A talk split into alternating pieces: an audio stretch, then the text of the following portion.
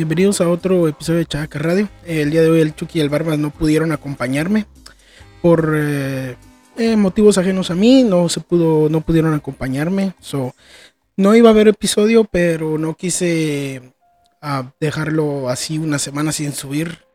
Entonces eh, me di a la tarea de buscar entre los episodios que ya tengo investigados para ahora. Bueno, de los que ya tengo en completos y todo. Y hay uno que encontré que es de, que es de Argentina. Entonces nos vamos directamente hasta Argentina, a un lugar que se llama Bahía Blanca. Eh, eh, bueno, pues estos son casos de abducción en Argentina. El nombre de Dionisio Yanca, uno de los casos locales que resonó en toda la Argentina. Todo comenzó en la noche del domingo 28 de octubre de 1973. Dionisio Yanca, oriundo de Ingeniero Jacobici, eh, es una ciudad del departamento 25 de Mayo de la provincia de Río Negro, Argentina.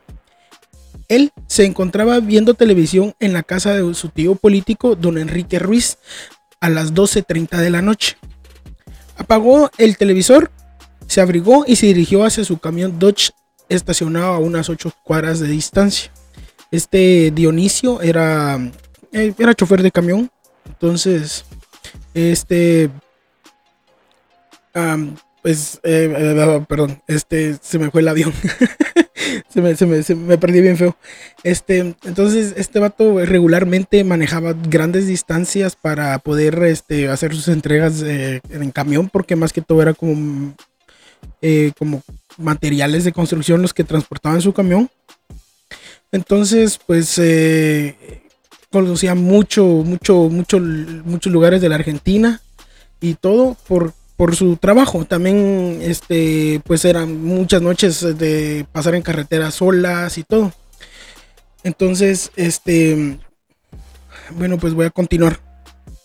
Eh, dado que debería iniciar un largo viaje hacia Río río Gallegos, ubicado en el río Gallegos, en la zona austral de la Patagonia, al que iba para entregar materiales, de construcción. Era más o menos un viaje de unas 20 horas, no estoy seguro pues, de, si es esa la distancia, porque en la investigación que hice no sé, soy malo para la, para la geografía. Eh, entonces, en lo que pude ver y como no conozco la Argentina, no sé el nombre de las ciudades. Hay muchos lugares que, en un solo departamento, en un solo lugar, hay como siete ciudades que primero tienen el, eh, que tienen su nombre y que después es de Río Negro y que el, este, puedo decir San Jacinto de, de Asís, Río Negro, Argentina. Y así, como en todos los lugares, pero aquí es un poquito más complicado porque todos son, hay varios lugares que tienen río, río, río, entonces no sé más o menos qué, cuál es la distancia, pero bueno. Ya en la ruta 3, faltando 30 kilómetros para llegar a Medanos, Dionisio se da cuenta de que su rueda trasera estaba perdiendo aire. Por tal motivo se orilló y se puso a cambiar la llanta. Eran aproximadamente la 1.30 de la madrugada. De repente, ve a su izquierda en dirección a la ciudad de Bahía Blanca una luz amarillenta a una distancia de unos 2 kilómetros. Pensando que se trataba de un automóvil, continuó su tarea sin presentar más atención a la luz. De pronto, la misma luz se colocó detrás de Dionisio, por encima de los árboles, deteniéndose en el arcén de la carretera. El arcén, por si no saben qué es un arcén, yo, yo no lo sabía. Tuve que investigar qué chingados era un arcén. Entonces, el arcén es este espacio que está entre donde se acaba la carretera y donde está el carril para que transiten los carros. Entonces, ese pedazo de, de donde, donde empieza el, asfalto, a donde está la, la, línea mm, blanca o amarilla, no sé, eh, de uno de los carriles, ese pedacito que está en la orilla, ese es un arcén. Yo no sabía, me tuve que investigarlo porque me vi un pendejo yo leyendo esto. ¿Y qué es un arcén? Y me quedé con eso hasta que lo investigué. Bueno, entonces es en, el arcén de la carretera, iluminando todo a su alrededor. Dioniso se quedó paralizado, sabiendo que algo no estaba bien en ese momento. De repente, siente que lo toman por la parte de atrás de la camisa y lo hacen girar. Al voltear, Dioniso se encuentra con tres seres de aproximadamente 1,85 de altura, que serían, en, que serían como 6.7 pies, eh, más o menos. Eh, estaban vestidos con un uniforme gris muy ajustado al cuerpo, larga cabellera rubia hasta los hombros, guantes y botas naranjas, como que si fueran, me recuerdan mucho a estos, no me acuerdo en dónde es que vi, pero creo que fue en Los Simpsons, bueno, casi todos salen en Los Simpsons, eh, de estos trajes de, de contra derrames químicos y todo eso. Me recuerda, creo que, no sé si fue ahí o en los Simpson que salen unos vatos con unos trajes parecidos. Pero sí son estos trajes como los que se estuvieron usando en la pandemia del COVID-19. Entonces, más o menos así son los, los, trajes em, que estaban usando estos, estos aliens. ¿Ves? Tres seres de 1.85 por la altura. Me imagino que han de ser, han de ser los, eh, ¿cómo se llaman estos? Los, ay, ay, ay, los Ah, chingado, se me olvidó el nombre. de ¿Cómo se llaman los Playrians? Playrians. No me acuerdo. No me acuerdo del nombre, se me fue ahorita bien feo. Verga. Sorry, que no me acuerdo del nombre. Pero ya cuando termine de grabar esto se me, voy a acordar. Dionisio aseguró que uno de los seres le picó la mano derecha al subir las manos como en respuesta al miedo. Como cuando te empiezan a acercar algo y levantar las manos porque no querés que te, que te, que te hagan algo, ¿no? Con un artefacto similar a una afeitadora. Después de todo esto, Dionisio perdió el conocimiento, quedando en un estado comatoso hasta el martes 30 de octubre del 73 a las 10 de la noche, cuando despertó en el Hospital Municipal de Bahía Blanca, donde había sido internado. Dionisio toda su vida mantuvo todo el tiempo que los extraterrestres lo abdujeron para su investigación hasta el día de hoy, el misterio continúa sin resolverse. Otra vez, imagínense, fue como a la una y media de que el vato estaba cambiando su, llanta. Y ve a estos manes, lo pican, lo picaron, lo pican y despierta tres días después. Sí, tres días creo yo. Vamos a ver, sí, 28, 29, 30, sí. Casi tres días después a las 10 de la noche en un hospital. Y pues, según lo que estaba también según lo que venía más de la información, que unas personas lo encontraron eh, desmayado a, un lado del camión. O sea, fue prácticamente como solo lo picaron, se desmayó y ahí quedó y se fueron. Porque nadie, nadie más, este, bueno, los que lo encontraron, solo los que lo encontraron y llamaron bomberos la policía y todo. Revisaron el área, no había nada y se lo llevaron nada más, eso fue todo. Mm, pues obviamente pues él no se recuerda nada como es normal en las abducciones. Los eh, extraterrestres o los que te abducen te borran los recuerdos para que pues tengas una vida un poquito más tranquila, ¿no? Como pasó con, con estos chavitos en Juárez que tampoco se recuerdan. Eh, del episodio de la abducción en Juárez. También de Betty Barney Hill, que es el episodio 3. Si no lo han escuchado, vayan a escucharlo, está muy bueno. También el de la abducción en Juárez. Este. Son. Es muy común. Lo hacen supuestamente para que no te recordes de nada, como les había dicho, para que tengas una vida más o menos normal. Y es así en todas las abducciones, mm, casi todas. Eh, pues vamos a, y como dice, el misterio continúa, continúa, sin resolverse. Entonces, esto en esta área exactamente, de todos estos que les voy a contar ahorita, son de exactamente esta área saber cómo que les mama a los extraterrestres estar ahí, no sé. Otro de los casos que sería en la misma área eh, sería en Punta Alta, Argentina, a unos 28 kilómetros de Bahía Blanca, en la base naval Puerto Belgrano en septiembre de 1978. Una noche los soldados de guardia recibieron una llamada por handy, que sería un walkie-talkie, así le dicen allá en, eh, en Argentina, dice, eh, pásame el handy, boludo. Entonces el mensaje que transmitieron por el walkie-talkie eh, era de que la base estaba siendo atacada. La llamada provenía del puesto 215. En ese momento, el grupo GAO, que es Grupo a la Orden, no sé por qué chingados es nombre más pedorro que le pusieron, pero así se llaman, eh, se movilizó con seis soldados, el oficial y el suboficial de guardia en una camioneta hacia el lugar del ataque. Al llegar al lugar del hecho, pudieron escuchar cómo todos los soldados disparaban y gritaban, allá está, allá está.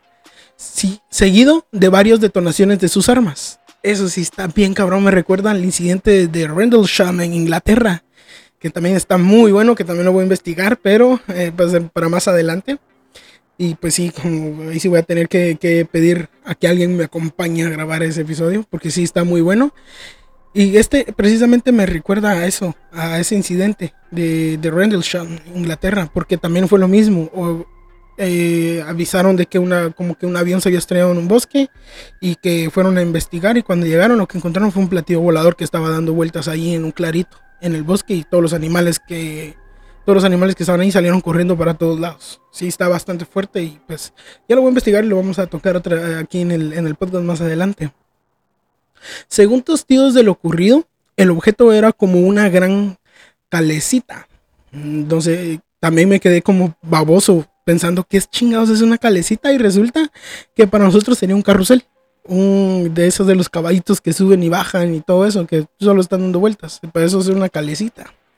Con una luz muy intensa, azul celeste, que también era muy fuerte. Que no encandilaba, pero sí estaba bastante como incómoda de ver. Luego de recibir varios disparos, el objeto se elevó en línea recta hacia el cielo y desapareció. Lo curioso fue que al, objeto se le disparó con fusiles automáticos ligeros, que dicen que, es, eh, que se utiliza por más de 90 países alrededor del mundo que tienen un alcance efectivo de unos 800 metros y un cargador de 20 a 30 tiros. Pero en este incidente se usaron más de un cartucho por cada soldado presente.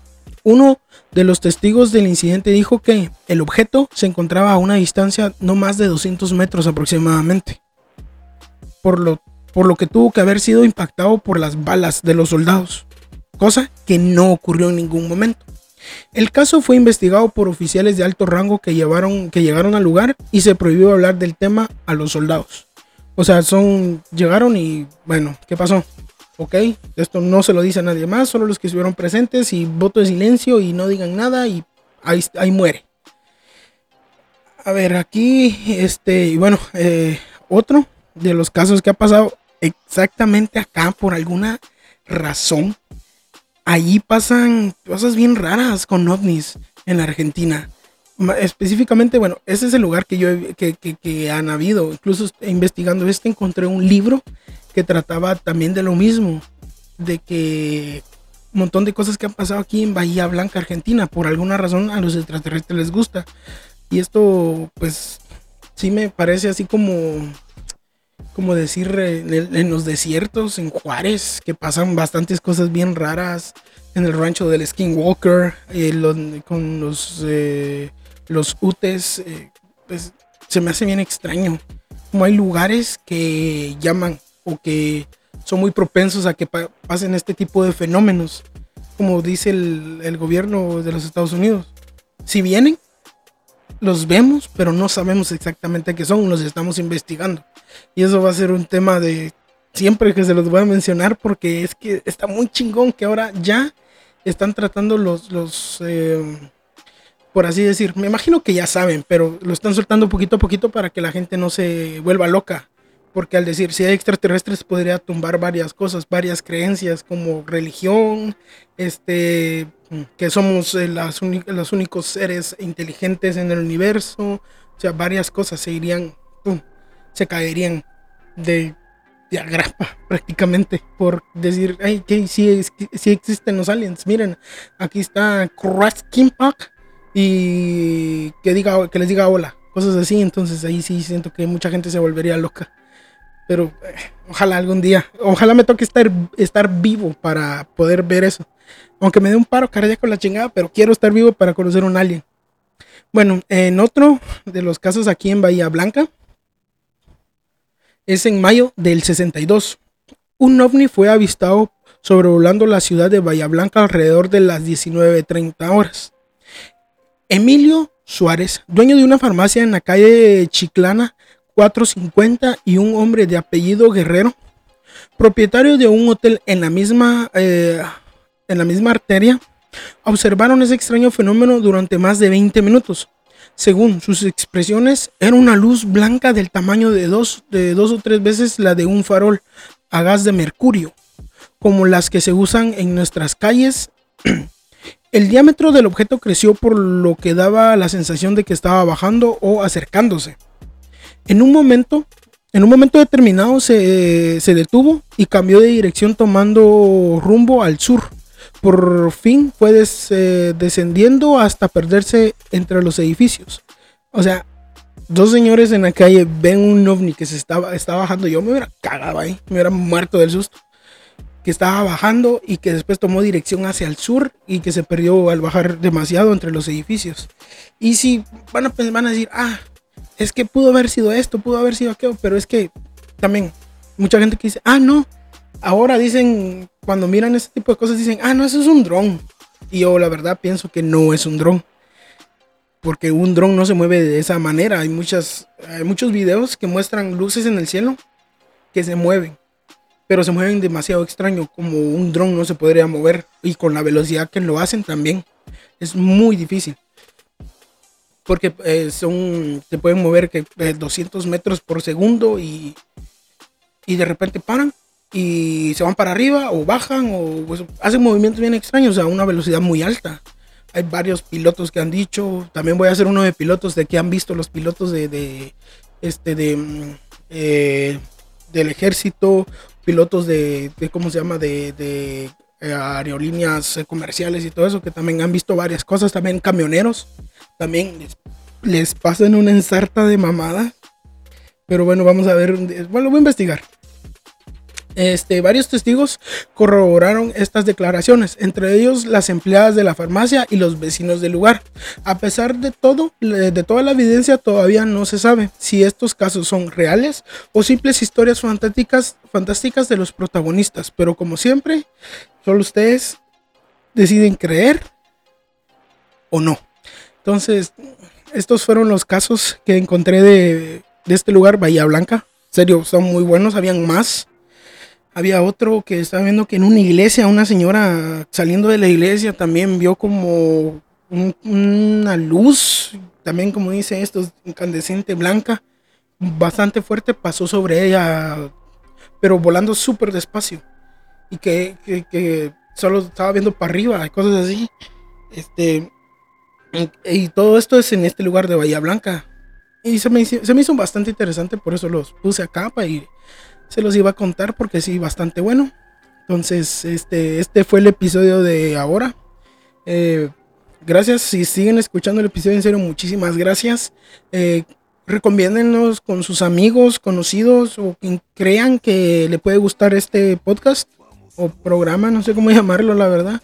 Pero recomiéndenos, por favor, este, como siempre, síganos en Facebook como Chaca Radio, en Instagram como Chaca Radio podcast en, y en YouTube como Chaca Radio. Y como siempre, pues eh, estamos en Spotify, Google Podcasts, Apple Podcasts, en varias plataformas de audio. Y pues sería todo. Entonces, pasen un feliz día. Bye.